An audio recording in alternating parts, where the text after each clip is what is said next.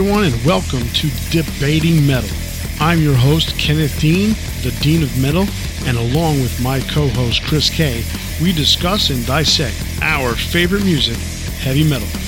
So sit back, relax, pop open a cold one, and let the debate begin.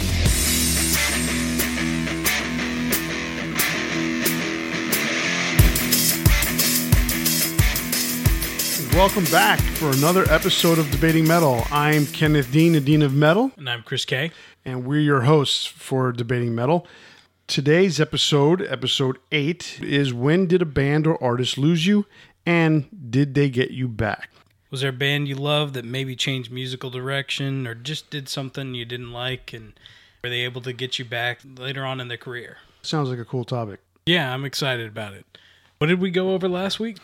Last week's episode, uh, we talked about bands who re recorded their songs or albums, uh, and we mentioned bands uh, Kiss, Twisted Sister, Anthrax, Iron Maiden, Mercyful Fate, Metallica, Deep Purple, Arch Enemy, Testament, Whitesnake, White Lion, and Pearl Jam. Whole bunch of bands we talked about last week. Was, Speaking of which, uh, at the record store the other day, you picked up uh, Testaments. I did pick up that Testament re-recorded on First Strike, Still Deadly. Yeah. That was uh, very cool. I, I I personally like the album. I see the internet gave it 50-50 on the reviews. Some were good, some were bad. It's all our what we like. So, uh, along with that, last week we spoke about the big four title tracks. And if you follow us on social media, you know that I posted Chris and I's top big four title tracks. I posted the album covers that are associated with those title tracks. So check out that on Facebook, Twitter, and Instagram. And uh, this week's Big Four, our topic is going to be intro songs or openers. That was a real difficult choice for, for us to pick. And so later on at the end of the show, we'll reveal our Big Four intro openers. This week, we're going to start off with our segment, What Should You Be Listening to? And Chris, let us know.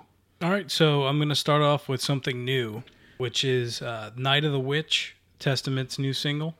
Very cool, very heavy. Uh, was not expecting what they released. I heard it and I think it's really cool. Yeah, I mean, I I listened to it several times over and over because it just was such a cool hook. It was so heavy. His uh, Chuck Billy's vocals were just on point. It was awesome. I only have one criticism, which I, I wish that the chorus had been like doubled twice, you know, instead of just once and out. The riff is awesome. The the vocal, I mean, very awesome. the melody is awesome. The chorus is awesome. That's why I wish it was twice instead of just once. They do it twice at the end of the song, Yeah, and it's like, okay, it would have been even better if they had done that throughout the song. But the song is quite good without it. yeah, I I really like it. As somebody that kind of fell off of t- Testament at one point and came back to them, which we'll discuss later. Mm-hmm.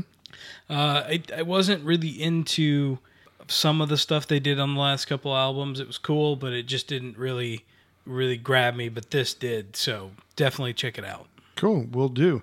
My choice for what should you be listening to is actually twofold. Overkill released a new album a year ago, and they have you know they added Jason Bittner, who's basically a musician's musicians um, a musician's musician.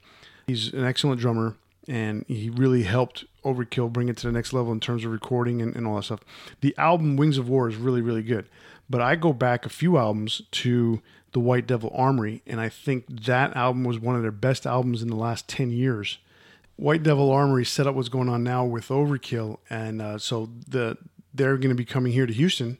We're going to be seeing them pretty soon, so that should be exciting. Yeah, I saw them uh, a few years back. I want to say it was around 2012. That is a few years back, Yeah, eight years ago. yeah. So yeah, I'm looking for. I haven't seen them since 1988, so that Yeah, tells you how long it's A been. few few years before.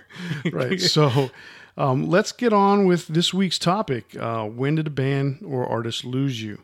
Chris, why don't you go ahead and start us off? Okay, so I'm gonna start off with a band I love. I've listened to since I was a kid. It's Kreator. Okay, cool. Kreator's a thrash band uh, from Germany. If you're not familiar with them, uh, very kind of underground, I guess, in the U.S. Not as big as some of the other bands because they were mostly German. You know, uh, they were mostly a European act. Right. And the reason, big reason for that is if if you're coming from overseas and you don't have a huge audience to play to, it's very difficult for a lot of those bands to come over here. And they did tour a lot when they first started. It was kind of in the middle of their career that it became difficult when when the 80s metal kind of dropped off the map around the time of alternative rock. Right. There was a while there where they were just weren't getting the audience that they they needed to to justify a US tour. Right. If you're not a headline act, um, it's hard to come over here and tour even as an opening act. And if you don't have label support, which a lot of labels kind of disappeared in, in the, the late '90s, or you know, and even in the early early '90s, a lot of a lot of labels were not promoting metal whatsoever. Yeah. So it, it found it difficult to kind of pick up on a tour. And so yeah, it, it makes it difficult, especially on the European bands. Well, what ended up happening with them is they they released one of my favorite albums was Co- Coma of Souls. It's probably their most recognizable album to most U.S. fans. I remember that album. so after that was really kind of the, around the time that uh, industrial music was hitting, kind of Nine Inch Nails, Ministry. yeah, that kind of stuff. And uh, they released an, an album that was kind of a mix between death metal and industrial, which was Renewal. I wasn't a fan. So was that so, sort of similar to like Fear Factory? Um, yeah, kind of. It just didn't do anything for me from from coming from uh, a very strictly thrash band. It was very out of the ordinary. Just came out of left field, and it didn't it didn't appeal to me. Okay. They they did the next album, which was another industrial kind of style album, which was Cause for Conflict, which I actually liked a lot more. It's not one of my favorites, but I I at that point I was like, okay, there that was just a blip on the radar, no big deal. Okay. But then the next two albums came out, which was Outcast and Endorama, and those went from industrial to alternative metal Oof. And that was just too far left field and i just couldn't get behind it. And by the time the last one Endorama came out from that era mm-hmm. i just i couldn't listen to it at all. Wow, that's a that's a shame because they were a really up and coming band in that, in that late 80s mm-hmm. And and I- nineties thing. and i understand experimentation and that's that's what bands need to do sometimes to to keep going when they're they're bored of what are they're what they're putting out. I get that. But it's just it, when it's so far different than what you you've come to expect from the band sometimes it's just hard to continue with them Yeah, similar to some you know famous bands we know in the nineties. Well, what what the ended up happening though after that album, they finally released a follow up, which was uh, Violent Revolution, Okay. which is my favorite right. Kreator album. So so they brought you back. They did because not only did they return to their thrash roots, but they brought in melodic metal, kind of like the Gothenburg kind of sound. Right, okay. And so it was it was just everything from that point. They did uh, Enemy of God, Hordes of Chaos, Phantom Antichrist, and the newest album, which is escaping me at the moment, but. Uh, it, everything they've released has just been spot on Since that point, yeah, and it, and it's it's only increased in quality. I, that being said, like I still the the Return album was my favorite, but I think there's there's more to it. That there's that emotional connection to it. There's the nostalgia. That's that moment with saying, "Oh my gosh, they're back on track. This is what I expect out of them." That's maybe why I think that, but they've they've increased in quality in what they're putting out because they they've only gone uh, further and further experimenting, but in the direction that I appreciate, I guess. and and that's that's a good thing, especially a band that's been around that long. Speaking of bands that have been around that long, one of my favorite bands has had a couple of lulls in their career.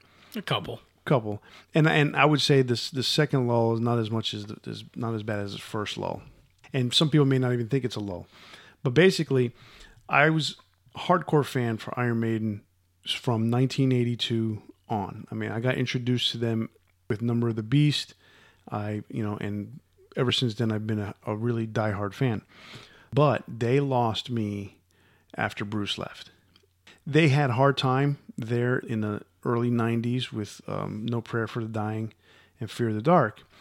And, you know, when I went to see them during the Fear of the Dark tour, they were playing theaters. They, you know, they weren't playing the big, the big arenas anymore. And that was okay. I mean, I got to see him. It was funny because uh, Testament opened up for him and I missed Testament. Got there right as the, the bombs were blasting for the, um, I forgot what the lead song was. I think it was "Be Quick or Be Dead." I don't remember. Anyway, um, the the PA went out, so they had to start. Bruce is you know encouraging everybody to sing as the, as the audience was literally guiding the band through the song because no one could hear Bruce singing. So that was uh, strange and fun. Strange, but a kind of a cool experience. I've had I've had weird issues with Iron Maiden concerts like since the beginning when I saw my you know I was around when Bruce uh, someone threw an, an M80 firecracker on stage almost blew the sound guy's face off. Oh wow! You know the the front of house guy, and Bruce got real pissed, and it was in the middle of uh, Rime of the Ancient Mariner, and he had someone he pointed someone out and had security throw him out. That's it, crazy. That was real dangerous. So something's always gone wrong between Iron Maiden and Anthrax. I always have some weird kind of issues at the concerts. But anyway, to get back to the main point, Well, I would I would definitely agree with you. I mean, uh, to me, the last album that I really loved was uh, Seventh Son of a Seventh Son. right? I mean that was and uh, up until later on in their career, but Mm-hmm. there was that that those couple albums, No Prayer for the Dying, Fear of the Dark, and then the stuff with Blaze Bayley, which just completely lost me. Well, and that's where I was headed. Mm-hmm. See, because what I liked about No Prayer was that recording wise, they went back to a more raw kind of sound. Yeah, I liked it.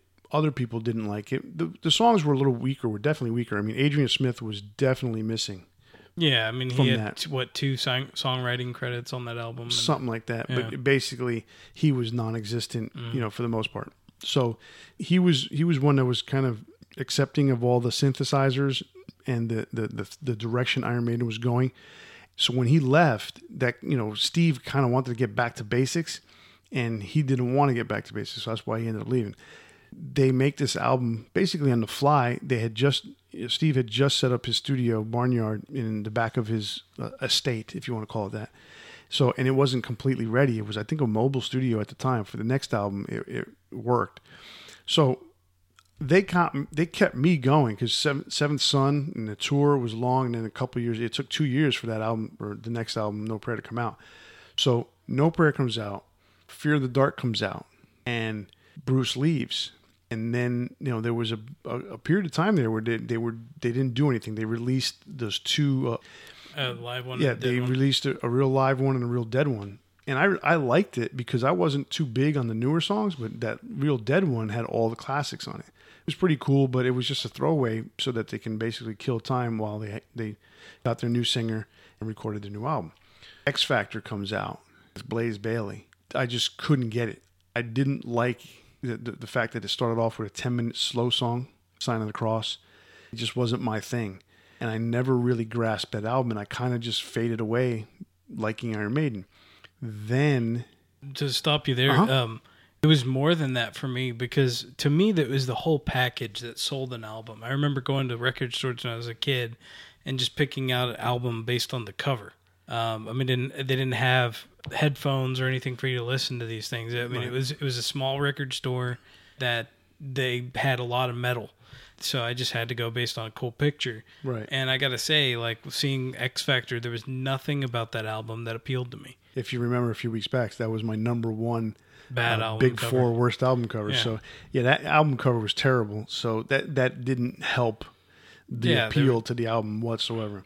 And then to open it, listen to it, you know, and and have the songs not be as good as what you hope or expected, that was just a major disappointment. Mm-hmm. Then Virtual Eleven comes out a few years later, and it was more of the same. Although I did kind of get excited when I when I heard the the, the lead track off of that, um, which, which is my favorite on the album. escapes me right now. Futureal. Future Real.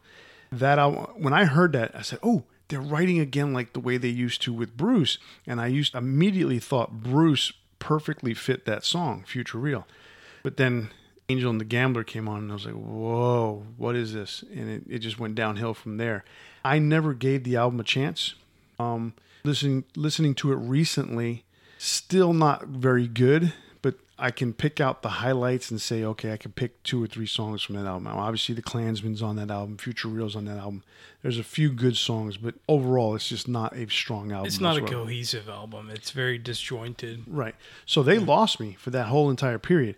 Now, on top of that, okay, that period of time, I would say for me, 93 to 97, that's a four year, maybe even 98, five year period, was real difficult for me in terms of music. I wasn't no longer involved in the music industry. I wasn't working after, oh, I, I was working for, for up until 96. I wasn't as involved as I was before. So I lost track of a lot of bands. Iron Maiden was one of them. I just, I just lost it. Now, when uh, they came back in 99 and 2000, I mean, 99, jo- Bruce joins again. They release Ed Hunter.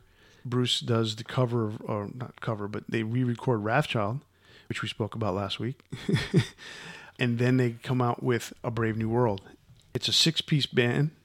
Adrian comes back. It's amazing. Yeah, Brave, that- Brave New World sucked me back in. And I'm like, yes, this is the band that I've been missing. That was it for me too. I remember I remember the album coming out. I remember, you know, seeing the cover. I didn't hear Ed Hunter until way later. Um, so I didn't I wasn't even aware that that was a that was an existing album to be honest, even though it was a compilation. But yeah, Brave New World though. Uh, I heard the first song I heard was uh, Wicker Man. Wicker, Man. that's just amazing. and it just song. it yes, absolutely back on track. Right. I from that point on, I was back on the Iron Maiden bandwagon. Then a matter of life and death came out because I was I was with them on Dance of Death. But even then, I kind of started to fade away uh, a little bit. They weren't touring the U.S. like they had in the past, so that was another big problem. I didn't get to see shows, and I didn't get to see Iron Maiden. They put out uh, a matter of life and death, and and I, I just felt it wasn't that strong. It, it was a Iron Maiden have completely changed their style. Not that it's for the worse. I like what they're doing, but there are some things about that style that just doesn't jive with the old Iron Maiden, and, and it's been taking a long time to get used to the fact that they're not the same band. Yeah. Even though the same, mostly the same people, they just have a different writing style. They, they age, they progress, and that's fine. Then they came out with Final Frontier, another one which I didn't give a chance, but now I realize there are some pretty good songs on there. And to me, it was like Brave New World. It went down a little bit with Dance of Death and went down to whatever lower peak they had with A Matter of Life and Death, and then they began to come back up. Final Frontier was a little bit better than Matter, Matter of Life and Death, and then the Book of Souls was just it jumped right back up to you know Dance of Death almost right be, right underneath Brave New World in terms of level. See, I would I feel a little bit differently about it because I like uh, uh, A Matter of Life matter and of Death. life and death.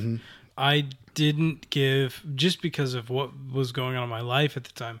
I didn't give uh, Final Frontier much of a chance. But like you said, I, there's some pretty good songs on there, and uh, it now going back, I've enjoyed it. But during that time, Right. that's kind of when I dropped off. Exactly. Um, and then when Book of Souls came out, I didn't even hear it probably for the first year. But there was other stuff going on in my life at the time that I just Right.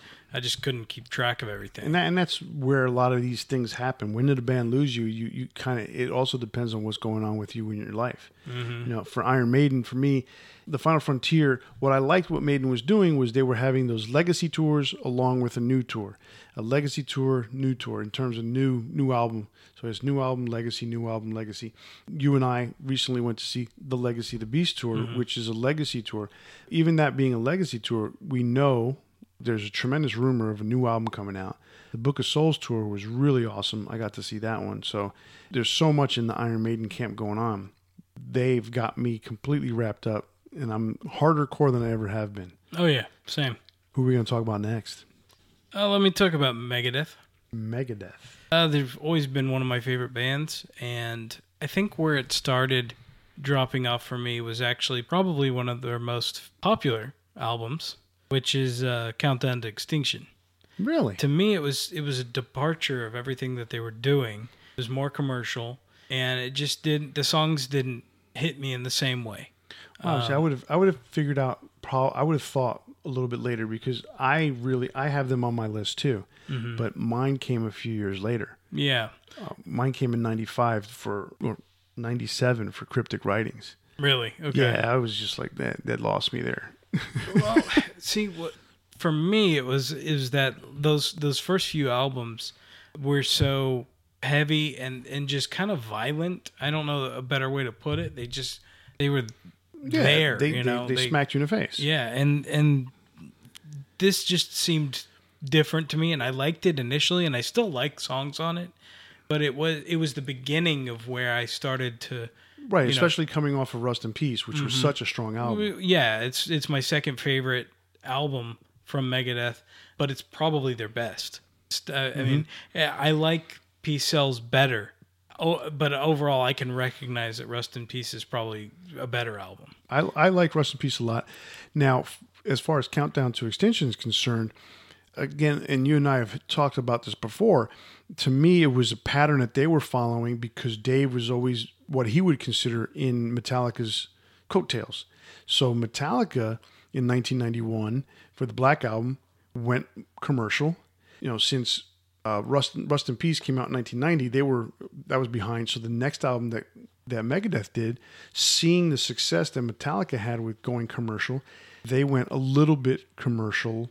Uh, Less with- so. Right with with uh, Countdown, and they progressively got more and more commercial as Yeah. time went on. Because I thought the same thing with Youthanasia I didn't like Youthanasia. you know and but i like the two lead songs off it i like train to consequences i like a tout le monde but it, it was definitely a weaker album and then cryptic writings and it was just like wow it just went way Cryptic downhill. Writings, I could, I enjoyed. I didn't love it, but I enjoyed. Risk, uh, I mean, I didn't even give Risk a chance. There's a couple No, songs Risk on Risk. Yeah, but there's still a couple songs on Risk that are not bad. It wasn't until A World Needs a Hero, and I remember watching the commercial during wrestling. Mm-hmm. Um, they they had a commercial that was advertising the album coming out, and I remember they played one of the songs on the commercial, and it just really captured my attention. And I wish I could remember what it was now, but moto psycho probably it probably was. But because that was the big single off of that album yeah, and I just remember going out and getting the album as soon as it came out because I was so excited about it. yeah i mean th- there was a lot of upheaval with M- megadeth at that point too Yeah, Dave wasn't or Dave Ellefson wasn't in the Yeah. band anymore at that point. Right. Dave Ellefson wasn't in the band. Um, they had changed record companies after being on Capitol for so long. So so the the late '90s, from '95 on, did not or was not kind to Megadeth. The one song that they did have in there that I didn't even know about, I had no clue. "Kill the King," which is probably one of my favorite Megadeth songs, Yeah, came awesome out song. I think in '98 or somehow on one of their greatest hits albums. That was that album. I mean, excuse me, that song was incredible. So that kind of steered them back towards you know what came out on "A World Needs a Hero." Yeah. But it, you know, in between that, from Countdown all the way down, and Countdown to me is one of to me is a really really strong album. Um, It, it I is. love It just didn't appeal that album. to me. Right, I, I get it. You know, but both you and I had the same feeling. Megadeth lost it somewhere along the way, and they picked it up with "The World Needs a Hero." So Yeah, they just didn't have the same edge. You know, for me, it's always been about you know kind of the emotion that's put behind the music, and and there's still emotion, and I could still feel it with it, but it just wasn't what I was uh, attracted to at the time. Right, and that and that being said, with Megadeth, a world needs a hero comes out. They get strong again, and they go through a period where they're, I guess, for whatever you can say, they were strong. Then they kind of have some up and down albums along the way until last year. Oh, not last year. It was like two years ago now. Uh, Dystopia came out. Yeah, I mean, I I pretty much enjoyed everything that they did after A World Needs a Hero. I liked the stuff that they did with uh, Chris Broderick and uh, um, what was uh, The Grover brothers. Uh, Grover. Dro- the Drover brothers, Sean and and, and uh, um, God, I can't even remember his name. John Drover, and was it Greg? It's escaping I me. know it's the Drover brothers. Well, regardless, I, I liked those albums. Um, they're they're United Abominations is is actually one I really enjoy. It doesn't have David Ellefson on it, but it's a really strong album. It's just kind of overlooked. It is, and they had. I mean, they were, was it thirteen? That was a strong album. Thirteen was good, But then- I didn't like Super Collider. Super Collider, they tried to go commercial again, a little bit. and it was like, come yeah. on, what are you doing? You, that's not you. And even the band knew it. They, there was something wrong, and everybody kind of guessed it. And then all of a sudden, I mean, with Dystopia, it was just like, yeah, this is. It was almost like Dystopia is almost an extension of Rust and Peace. Yeah, they brought they. Mm-hmm. brought on Kiko Loureiro from uh, uh, Angra, Right. and it just it's such a heavy album, so good. Um, the lyrics are better. The, that was the biggest gripe I had about Super Collider was the lyrics to me just were childish. Childish, yeah. They weren't as mature. So, Megadeth comes back to us in about the same time, 2000, I think it was it was the time that the world needs a hero. So, what other band are we talking about? You mentioned Testament earlier, and I'm going to go ahead and talk about them with Testament. Testament, for me, I got into them in, uh, with the New Order, and that album came out. I wasn't really big into the Legacy album. Um, I hadn't heard. I heard. I had seen the video for Over the Wall, but I never really got into the Legacy. But when when I saw the video for Trial by Fire that came off of the New Order, that hooked me. That brought me in. I became a big fan. Practice What You Preach, Souls of Black. After that, that's when they started having personnel issues. That's And- with the ritual. and the yeah with the ritual right after that alex skolnick left and so there was some upheaval there I, i'm not sure if louis clemente left at that point too or not the drummer but i think he did. I'm not sure exactly. Uh, yeah, at the yeah, same he because he was Yeah. in and out uh, for a bit and they released a live album. I think it was live in london and then they released low with a new drummer. I think that was john tempesta and a new and new guitar player. I can't even remember the guitar player's name because I, I don't think it was important. Low was was basically a low point for them. They were basically last album that they had on atlantic records and it went nowhere there was no promotion behind it and testament kind of fell off the face of the earth for three years.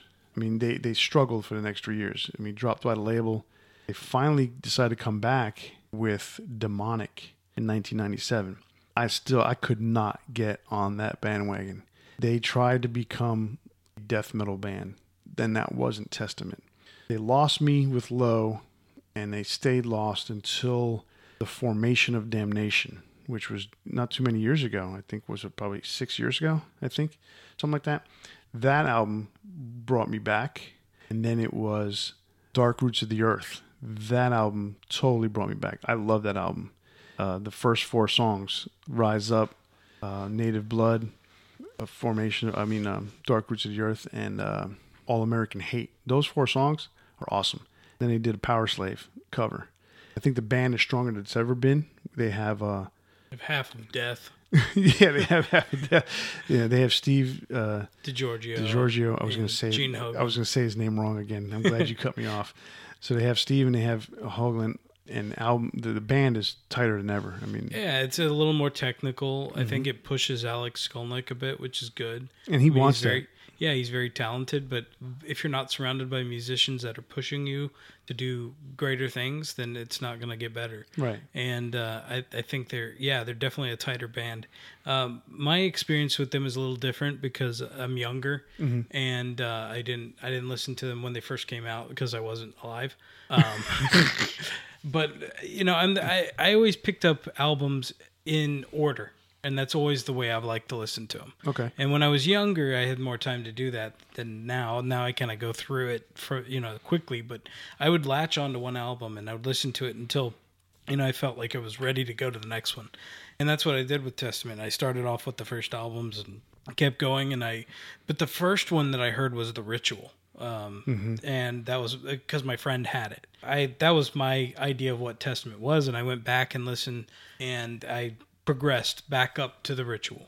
Okay. So um, you. then I heard low, and I had no interest.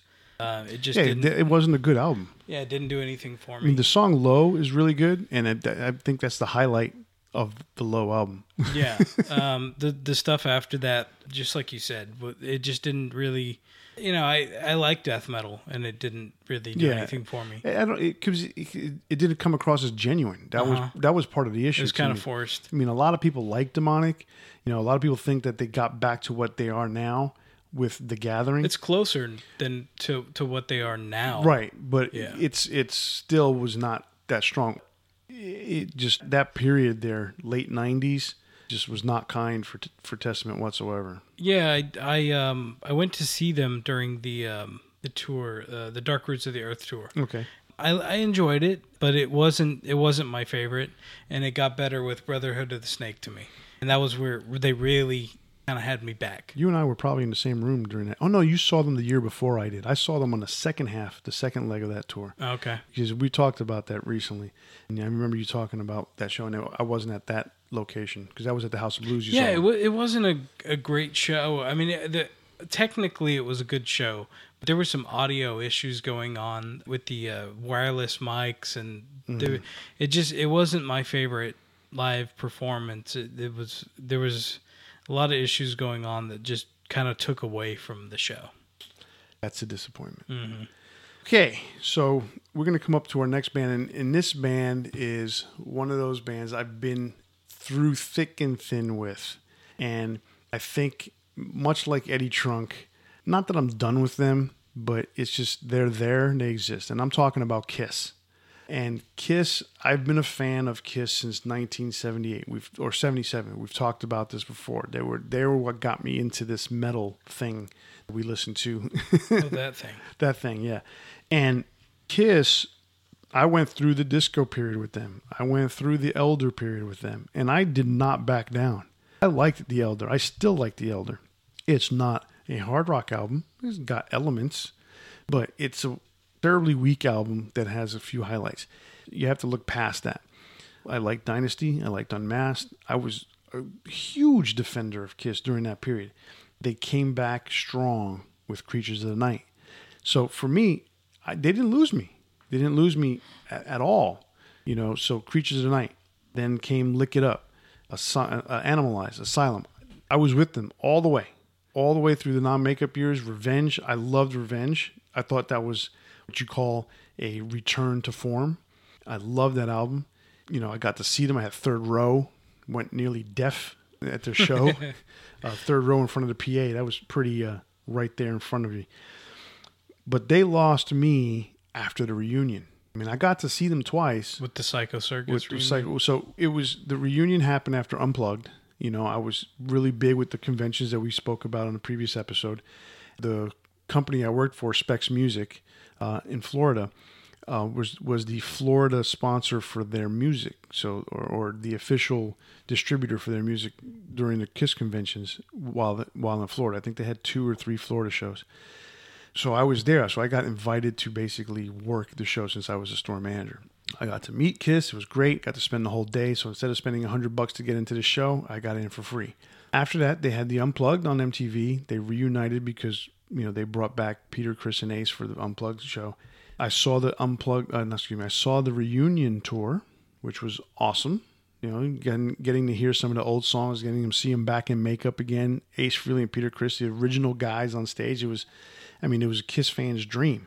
And then came Psycho Circus, and it was like, this is not a Kiss fan's dream whatsoever. It was a disaster. Everything yeah, that everything I know about it was a nightmare from beginning to yeah. end. So, and I got to see them on that tour, which was supposed to be the farewell tour. I mean, I got I was in a I was in a suite. It's not even a suite; it was a booth, suite booth area at, at this outdoor amphitheater, and Paul Stanley's stage where he flies across the um, the audience during Love Gun was one leg was in my booth that I was in, so I, I could have reached out and touched his boot if I wanted to, but I had to be nice.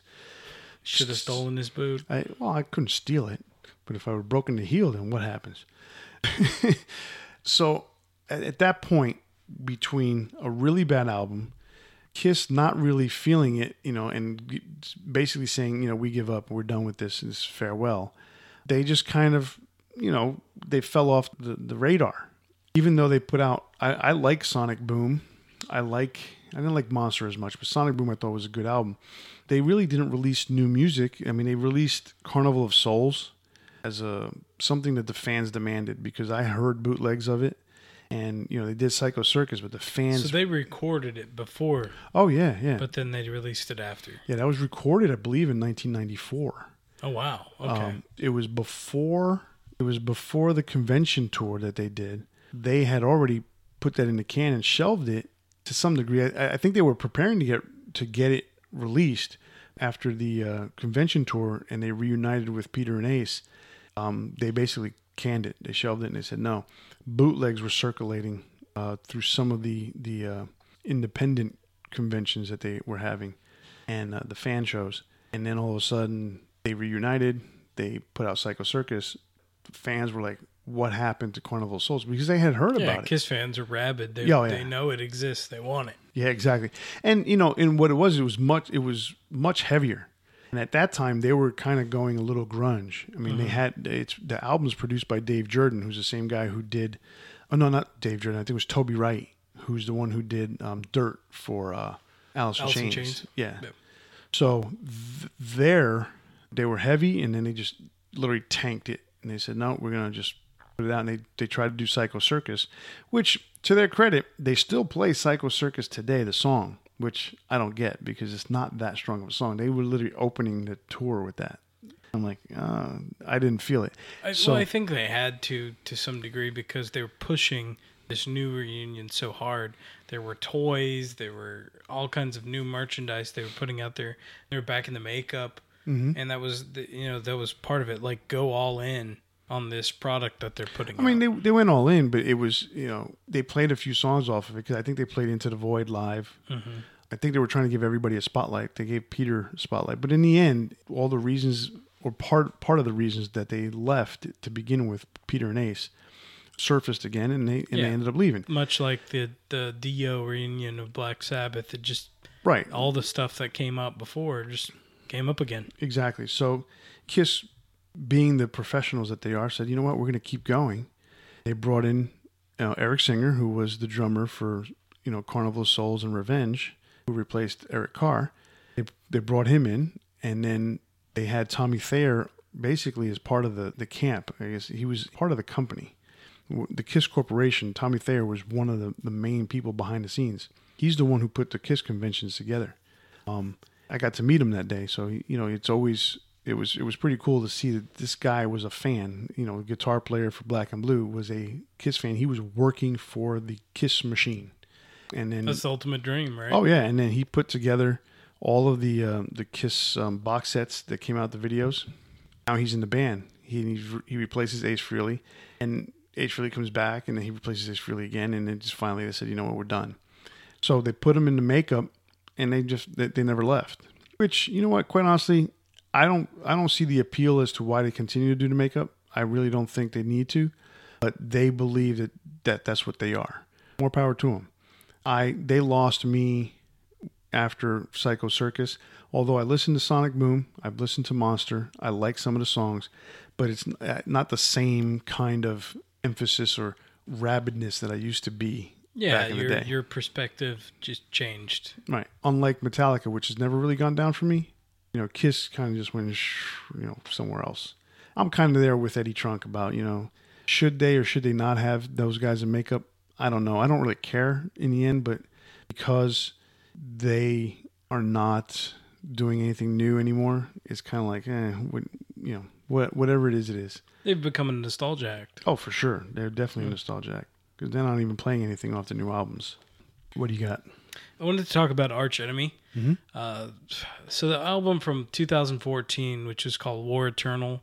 Honestly, in 2014, that was my favorite album. I was I was so so into it. It was so good, well written, lyrically driven, but also uh, just amazing. Is that with work. the new singer or the late? That's what the, current new singer? singer, Alyssa White glues. Okay. Then there was a, a little bit of controversy afterward. Uh, there was a a uh, photographer that went to one of the shows. It was a pre- he was a pretty regular guy and a fan of the band, but a, a professional photographer named Jay Salmeron.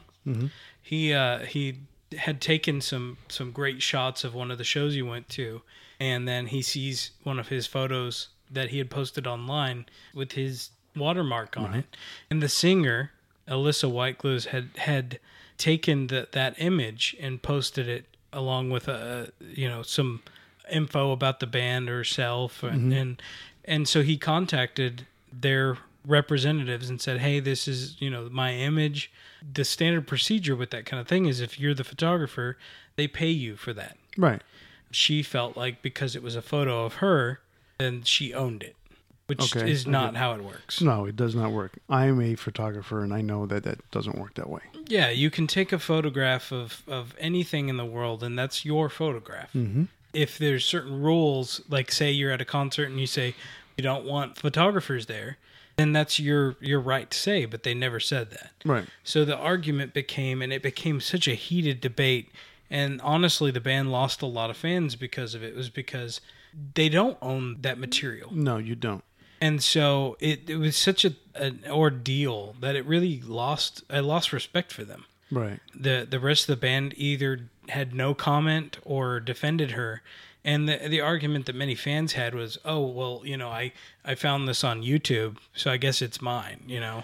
Yeah, I mean, it, it, it's a fine line because you know there's so many things that are out there, and once it gets printed once, or, or not even printed, but it, it gets copied once into one somebody's website, and it goes on to another website, and all of a sudden the person four or five websites down is just picking images off of Google, and he goes, "Oh, I like this one," without needing or wanting to get the rights for it because he's basically saying, you know, I just I'm just putting it on here and boom, you know, everyone else has it. But that's not how it works, especially if there's a guy's watermark on it. If mm-hmm. a guy has a watermark on it, you need to ask him. And most of the time, most of the time, if it's something which is, is not, you know, it's not going to be um, something that generates money. They, they say yeah sure go ahead and use it but at least get permission you know you can say permission you- was not asked. right And and the thing is, if let, let's just say this, that most guys out there, they they're not going to just aggressively say, t- you know, you owe me money. It's hey, this is mine. Can you either take it down or pay me for it? I did the work. You know, this is this is my property. Um, I'd appreciate you taking it down. But just such a hard nose approach to it, and really just disregarding the law, Right. is what bothered me yeah exactly and and so I just I have a hard time. And the guy was very nice about it. He posted all the information. You can find it easily online. Um, all the information, the letters or the or the emails that went back and forth, and they're unaltered. They're they're there for anybody to see. And it's just it's kind of really taken away from my ability to just really enjoy listening to the band. Yeah, it's And hard. It's hard for you to separate your mm-hmm. disdain for that particular incident mm-hmm. from the band now. yeah as an artist myself it's it's really a- a, topic that hits me hard because i've seen so many people take images online and just say this is mine. Just no it's it, it's mm-hmm. it's not that way. You know if somebody puts in the hard work puts in the time puts in not not and it's not just a monetary thing. This is something they created and you're taking that and i mm-hmm. just don't i don't Yeah, I mean, even myself, you know, with my Kenneth Dean Photography Instagram page, I've had people like my images and then send me a direct message, "Hey, can I use this or can I repost this?" And you're reposting it on Instagram, you know, so as they're long- handling that the right way Right, exactly. And so, you know, they're asking for permission. Can I repost this? Yeah, mm-hmm. you're not getting anything money wise out of it, but you, you're getting exposure. I mean, I've had a few, you know, a, a couple of magazines uh, ask me for, for some pictures that I've posted on, on Instagram as far as reposting it on their page. You know, and I've, I've agreed to it. Yeah, as they as long as they give me credit, and every single time they've given me credit, and that's fine. Did it get me exposure? It got me a few new fans. Okay, great. But you know, when if it comes to something where you're you're like you said, they're using it in a promotional way, there's got to be some sort of financial. Not, I don't even want to use reward, just a financial commitment to say, yeah, you know, we're going to buy this from you, you know, give you a couple hundred bucks and thank you very much. I mean, and it doesn't take a lot. I mean, you probably tell the guy, it's, you know, he'll probably say 50, 100, 150, but whatever it is, you know, is the band going to make a bajillion dollars off of it? No, but still, it's, it's about the principle and, of and as artists themselves, they should be Exactly. recognizing because they don't they don't want their music stolen, exactly. and they're going to probably fight those types of people who are stealing their music. Even though everyone steals music nowadays, they should know because they're on the receiving. They're having to that fight too. that battle themselves. right. So that that's it's I mean, it didn't help their cause that I didn't really enjoy their their newest album, Will to Power, anyway. so they they they haven't gotten you back yet. no, not at all. And it's too bad because I've been a, a fan of them for a very long time, and I just I, I really honestly just have a hard time justifying an artist stealing from another artist. I, I totally understand that. So that leads me to something I wanted to talk about. It's, it's still a part of this topic. This is not about the band losing anybody in a way, but I think part of the reason why bands lose fans is because they take too long in between albums to create basically to create the album whatever the process may be so for instance let's let's pick acdc okay 1990 i think it was they come out with um, the razor's edge it's not until 1995 i think that they come out with ballbreaker That's a five year period. So many things happen. The focus of people just goes away. I mean, ACDC is no longer, they haven't been around for five years.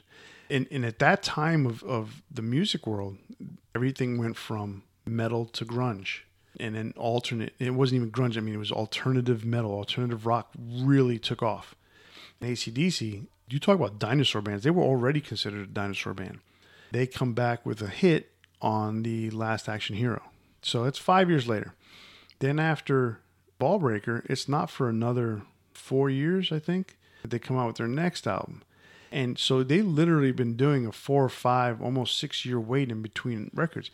Those kinds of things, back when you think about what they did in the 70s, you know, you, they, they popped out two albums in 76, album in 75, an album in 77, 78, 79, 80, 81, 80, eh, eh, 81 then went to 83 Yeah, it was pretty you know much. every year kiss year. kiss was doing you know for the first five years of their life they were doing two albums a year Iron Maiden put one out uh, every one year. album every year, every year until Powerslave. Okay, bands, especially metal bands, were were putting out albums every single year.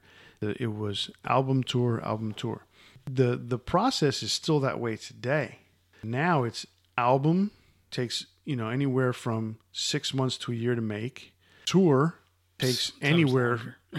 I mean, a tour takes anywhere from a year to two years to complete. And in most cases, like for instance, Queensryche for a while now, when they got with Todd La Torre, they were doing album tour, album tour, album tour, but it was every two years. So they would, you know, and they were taking a few months, few to six months to, to make an album, and then they would tour for a year and a half. This latest tour has actually been going on for almost two and a half years now, and uh, there's no end in sight as far as when they're going to get to the new album. Metallica, they're notoriously bad for this now. All that's of a sudden, that's one I wanted to definitely bring up because they did lose me a long time ago with the the hiatus that they took up until Saint Anger, Mm-hmm. and Saint Anger was such a disappointment to me. It was almost unrecoverable in my eyes because they it was so bad in my eyes Right. for what I expected out of them. I had heard from multiple people, and it may have been just word of mouth, but it was there was such an expectation. This was a return to form from what they were doing before uh, the load and reload, and it just wasn't, and it wasn't good, and it, it there was so little on it that I could enjoy that. At that point, I had written off Metallica entirely. Yeah, that was that was definitely a tough period of time. From going with S and M in 1999, uh, and then in 2001 with the the Napster lawsuit. Oh yeah, I had so st- you- even stuck through with them through Yeah, the Napster. You got thing. Napster. You've got the and then with Napster that was the the Mission Impossible uh, yeah, the song. MI, the MI2 I song. Disappear. I disappear. You know, so you have you have the S and M shows with the orchestra. Then you, they go into the new millennium. Mind you, they had a tour. The it was the the Millennium Tour. Excellent tour. They were still hotter than ever. You know, still selling out stadiums. Oh yeah, You know, they come to 2001. They had this issue with "I Disappear" because the song hadn't come out yet, and all of a sudden it's on all over the radio yeah. you know, and on the internet. So they have the, the Napster problem, and then they're going to make a new album, and Jason leaves. It's like, whoa. Jason leaves, James goes into rehab, and, you know, in 2003, they come out with this album that is. I'm a, I'm a huge Metallica fan. It's hard for me to say negative things about them, but I understand where people come from when they say this album lost them. I get it. It's not a strong album. If you're gonna go through the entire catalog, it's their weakest album. But I, I between load, I mean between reload and that one, reload has really good highlights. They've got But overall, four, there's it's not a 14 great album. yeah there's 14 songs on them and, and three of them are good. If you took all the the hits from, and I I, mean, I don't mean hit hits, but Yeah. like if you took the strong highlights from Load and Reload and put them on one album, Oh, that would've and been got rid of all the crap. Mm-hmm. Yeah, the, those two albums. I mean, that one album would be amazing. Exactly. So you know, you come to to Saint Anger. Saint Anger, the song itself, as a, as a put it in a, in a demo format, is probably really good. Frantic is probably really good in a demo format. But then to to do what they did to it, you know, with digitizing it and basically just cutting and pasting each portion of the song along the way, Yeah, just and and then the collaborative songwriting as or not, not even songwriting the collaborative lyric writing just to see that in the movie was kind of like, whoa, that's just kind of weird. You know, you're Yeah. kind of you're kind of stepping on James's toes here. But they came up with some good words. But in the end, the songs overall were not strong, and they would to me it almost looked like just watching the movie. They were just trying to put songs out to get something out so that they could then figure out what they were going to do as far as a tour.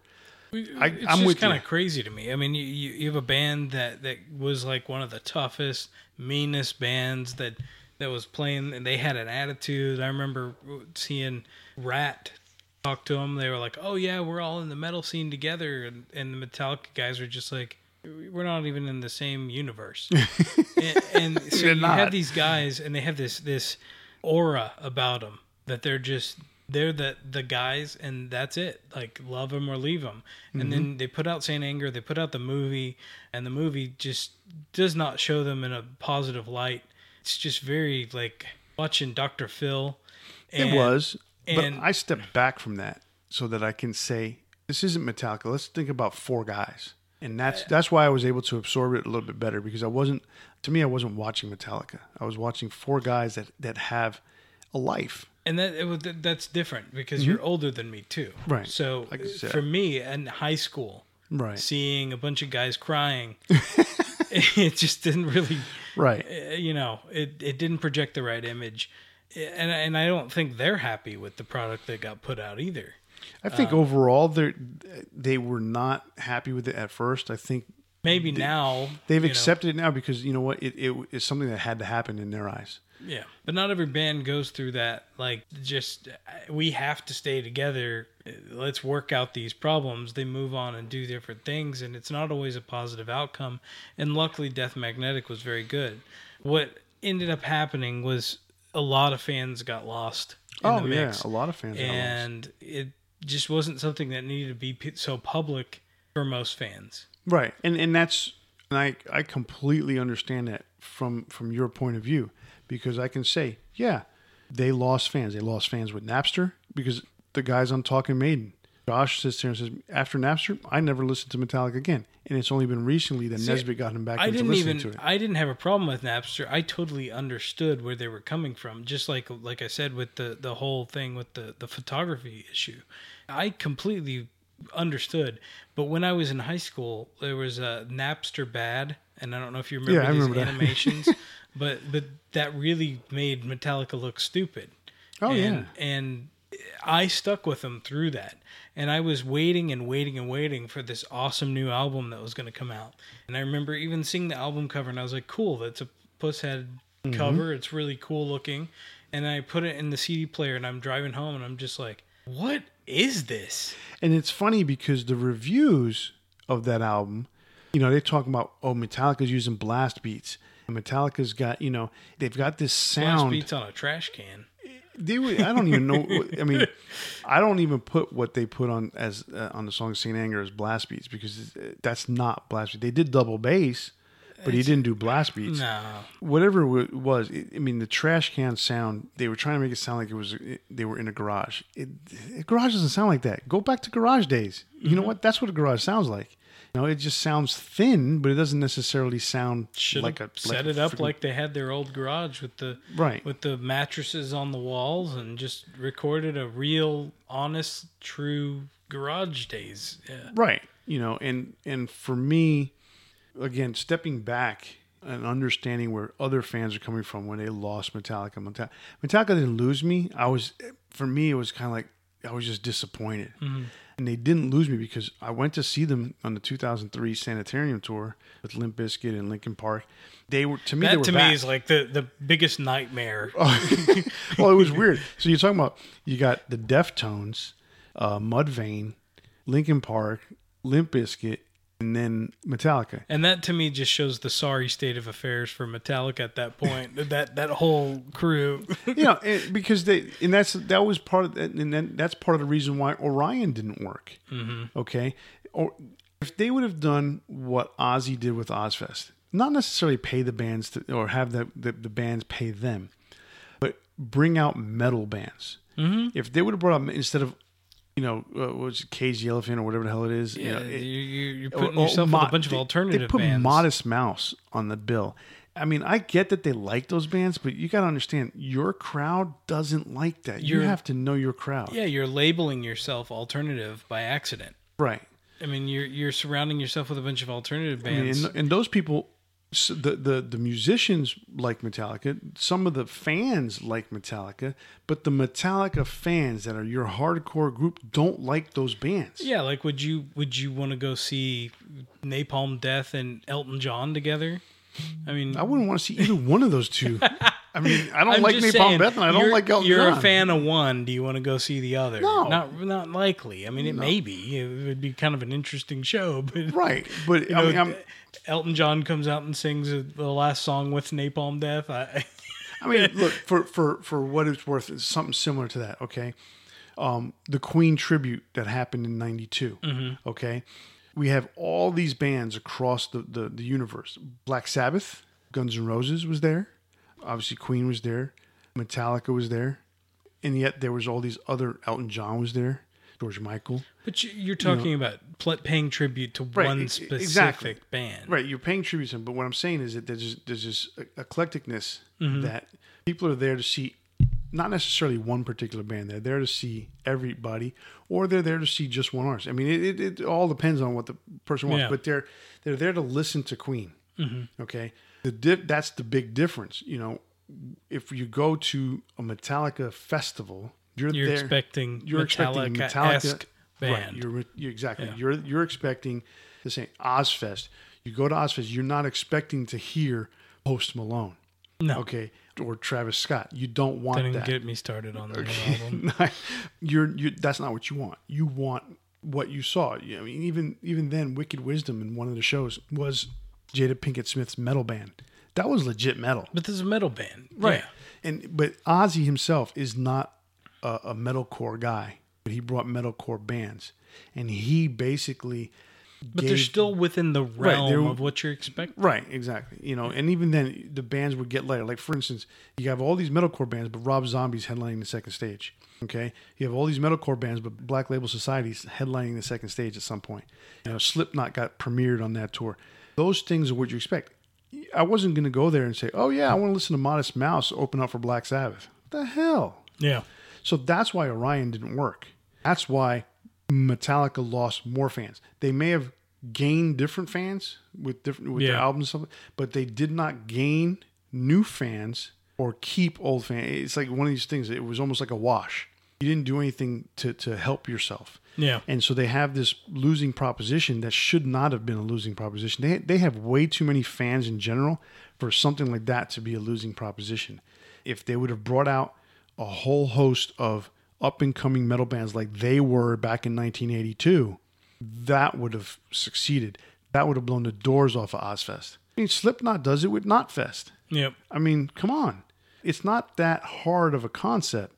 If you're going to put together a festival, two nights or three nights, or whatever it is, you need to bring out what is going to pay your bills, what your bread and butter is. Don't bring out Modest Mouse, you know, Cage the Elephant. I don't even know who else was on there, but none of them were metal bands. Yeah, I mean, when it boils down to it, these guys they don't owe us anything.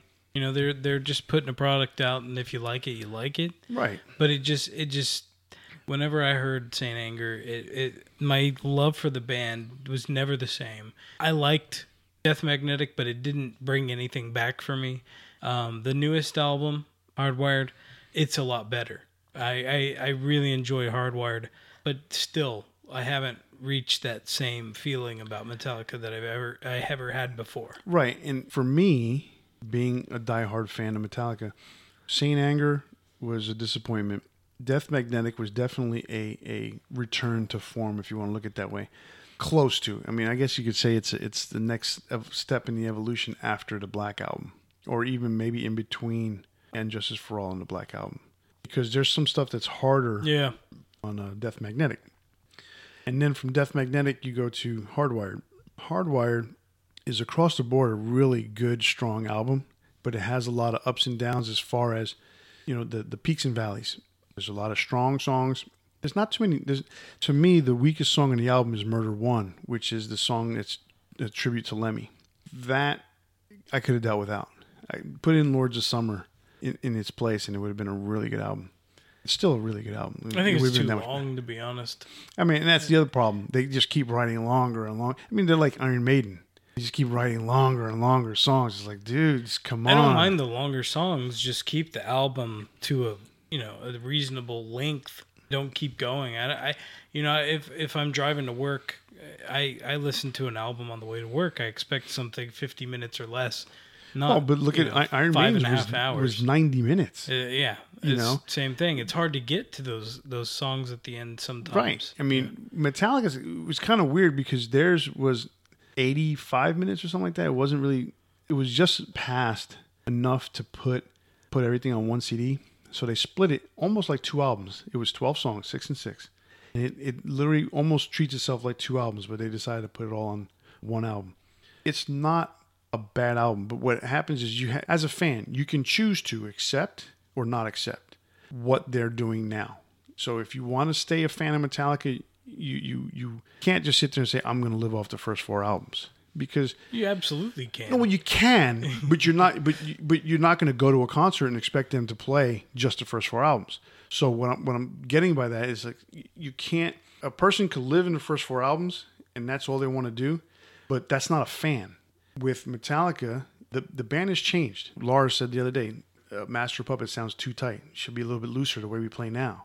They have a completely different style of recording, completely different style of playing. You know, you're either on board with it or you're not. That's And- the same for any band. True. I I mean, every musician, every artist, and so like that. But as a fan, do you accept it or you don't accept it? You can or cannot. Most of the fans have accepted that. I have accepted it. Metallica is a is a conversation for another time. at this point, um, we've got other stuff to attend to. Is there any other band you want to mention? I mean, I, I wanted to mention In Flames. Okay. They were a big influence on me. I mean, I, I was a huge fan. They were the really the the guys that pushed the Gothenburg sound. You know, at the gates existed before them. They were the they were the originators, I think. But In Flames was one of those bands that really brought that around, that made it popular. They literally changed their style with an album called Reroute to Remain. I mean, that you couldn't say we're changing more clearly. So was that was that album title designed to indicate to the fans that basically that's what they were doing? We're Okay. we're we're So, changing things up. reroute to remain. Mm-hmm. So basically, they're changing their style to remain relevant. It, was that the idea? I mean, that's that's the way it reads to me. Okay. Um, uh, they they had put out Clayman, which was probably the most mature album. A lot of I th- there's a mixture of fans. There's there's fans that say that Clayman's kind of like their Black album, Mm-hmm. Okay. where it's different enough from what they were doing before, but it still was a natural progression of where they were getting. okay. but there are fans that say Clayman was the last good album, and there's fans that say the prior album Colony was the best last good album. I'm of the belief, like I love Clayman. I think it was a great album. When they hit Reroute to Remain, I just was kind of sitting there scratching my head. What what what did they do? Mm-hmm. I, it's so different than what they were putting out before. It became like an alternative metal from being a death metal band. So they were kind of death slash alternative because of the vocals. The playing style just completely changed. No more solos. It was all kind of industrial mixture of uh, like electronic guitars. You know, just so different. And I, I kind of like the next album that came out after that, which was a soundtrack to your escape. It had some cool elements. It was it was more clean album. The the, the previous album was was kind of muddy, and this was more clean. But But how was it? How were the songs in comparison? Were they in the same It- vein as the reroute? it kind of went back a little bit, but Mm-hmm. not. It, it it seemed more like um, it almost. If you listen to them, you'd say these are in reverse order. You know this Right, this okay. this progression makes more sense in reverse order. right. by the time like the next couple of albums they completely lost me it was just alternative metal they lost all the all the solos the very intricate not symphonic but uh, melodic metal Mm-hmm. they lost all of that and it just never And got never my come back attention back, that. yeah i mean they released a, a, a set of singles like a, a ep that had depeche mode covers and you know they'd always kind of done that but they when they did their first depeche mode cover which was everything counts it was a metal version this was a depeche mode song and it just it's disheartening because I was such a diehard fan. They're not even the same band. There's not even the same members. The only person Right, left. You mentioned Yeah. that. Well, there's two people left from what would be the classic lineup. The drummer is now the guitarist and songwriter, and the the singer sings in a completely different style. Hmm. So that's a hard one for me. I'm trying to think of a band who has has done a, like a 180 like that. And I can't think of anything. The only one I, that when while you were talking about this that I was thinking of, and I read about them. I don't know anything about them, but I read this the other day. Amorphis was doing a anniversary tour for for their I guess their first major album or first big album that they had. The album was supposed to be death metal, and it sounds like that. You know, it has the growling vocals, and but it has the, there's a there's a melodicness to it. Unlike the, the Gothenburg and, and, and the Swedish death metal and all that stuff, this one is like totally like almost like a Morbid Angel type of vocals, and very very heavy and dark. But yet there was there was a, a hook to it. But the band changed, and they actually have clean vocals now and hooks and all that stuff. And and so I, I, I'm trying to think of a band that, that would kind of do like a 180. It's like it's like asking like thinking, you know, like David Vincent. You know, he's like doing country music now. Yeah. You know, so it's kind of like that's a big flip. Well, that was that was what one thing that put a lot of people off about Steven Tyler was his Oh, the his- country album? Yeah, country album. But that's It so just- late in their career now. No, understood, but right. it's same same effect. It was like, what what are you doing? So as far as In Flames is concerned, I mean, are, you still listening to them now? Uh, every album that comes out, I always give one listen. You give it a chance to And see. yeah, because it was such a big deal to me. Right. And I, it's not like I can't find something to enjoy, but it just doesn't grab me. Which and is the one? Which is the one that has the bird on the cover? Uh, That was uh, Sounds of a Playground Fading. Okay, I, I being when I was working in the record store, that was probably the most popular one I kept seeing over and over and over again. Um, that was Well, back, that was from a couple of years ago. That was from like 2010 ish. uh, there was this this one that I'm thinking about was in stores around 2004. 2004 would have been. Um, It's like a, uh, to that's me, the soundtrack to your Escape. It has a circle, like a gold circle on the cover. uh, this to me for some reason has like like blood dripping down. Oh, that was uh, Come Clarity. Had like a. Um, there was a guy on the cover like clutching his heart. I don't It was white. I was just asking because uh, I just wanted to know if that was one of the albums that you liked. No, I, the the last one that I really liked was from 1999 or Okay. 2000. 2000 was uh, Clayman. It was just such a distinct change in sound that it was, and and just everything they were doing, their visual style, what they looked like on stage changed. Wow. Um, reroute to remain. Reroute to remain. Remain what? We don't know. All right. So that brings us to towards the end of our show here, but we've got the big four that we need to talk about, which was just a difficult decision to make this week. And I think this is going to surprise both of us what we choose. Why don't you go ahead and go first and tell me what your big four intro opener songs are? Okay. Well, uh, number four, uh, I had to pick my f- well. I don't know if it's my favorite Megadeth song, but it's definitely one of my favorite Megadeth songs, and it's uh, "Holy Wars." Punishment Due. It's just such a brilliantly written song. Definitely one of the best from that era, the first three, four albums. I think it's probably one of the, the most mature songs that Dave wrote back then. Yep, and that coincides. That's my number three. by the way. Interesting. Yeah. Okay. So I had that in there too. So Okay. your number four is Megadeth Holy Wars. So what's your number three? Uh, number three is Painkiller by Judas Priest. Well, that's mine. No, I actually left them off. Oh. I was that, that's my honorable mention if you want to put it that way. Okay. I I had them on there. I, I think there's there's nothing that smacks you more in the face than that intro drum cover. Oh yeah, the Scott Travis being on drums rather than uh, the Dave Holland. yeah the, We all we all reliable Dave Holland. the slow and steady. It was not something I expected, and it's to this day my favorite Judas Priest album and my favorite Judas Priest song. There you go. Uh, number two, Aces High by Iron Maiden. Ooh, number two, huh? Yeah, that was a tough one because uh, there's so many good first songs by Iron Maiden. I, I could have probably filled the whole list with Iron Maiden songs. Same with Judas Priest. I mean, I could have picked Hellion and Electric Eye, you know, Exciter, Freewheel Burning. I love Freewheel Burning. Oh yeah, for sure. Um, Iron Maiden, I could have picked Caught Somewhere in Time. Uh, Where Eagles Dare, one of my favorites as well. mm-hmm. Brave New World, even the new song, uh, If Eternity Should Well, Fail. Brave. No, it was Wicker Man was the first song in the oh, album. yeah, sorry. Off of Brave New World. right. Oh, yeah. Brave New World. Wicker Man. But yeah, uh, If Eternity Should Fail, fantastic song. But if I have to pick my favorite Iron Maiden opener, got to be Aces High. All right, I like that. I, I'm, I mean, that was I was on my list. I definitely it was between that and another song, so I'll I'll uh, add that on my list. Uh, number one, Um, So your number one, Big Four. Overactive Imagination by Death. Wow. It's uh, Wait, so overactive? I heard that the other day. It's from Individual Thought Patterns. Just absolutely love that song. There's a there's a really cool guitar solo in there. Mm-hmm. You can hear the interaction between the bass and the and the guitar.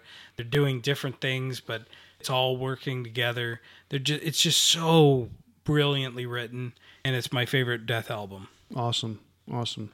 Yeah, the more the more and more you keep talking about, it, the more and more I keep listening to them. so that's that's a good thing.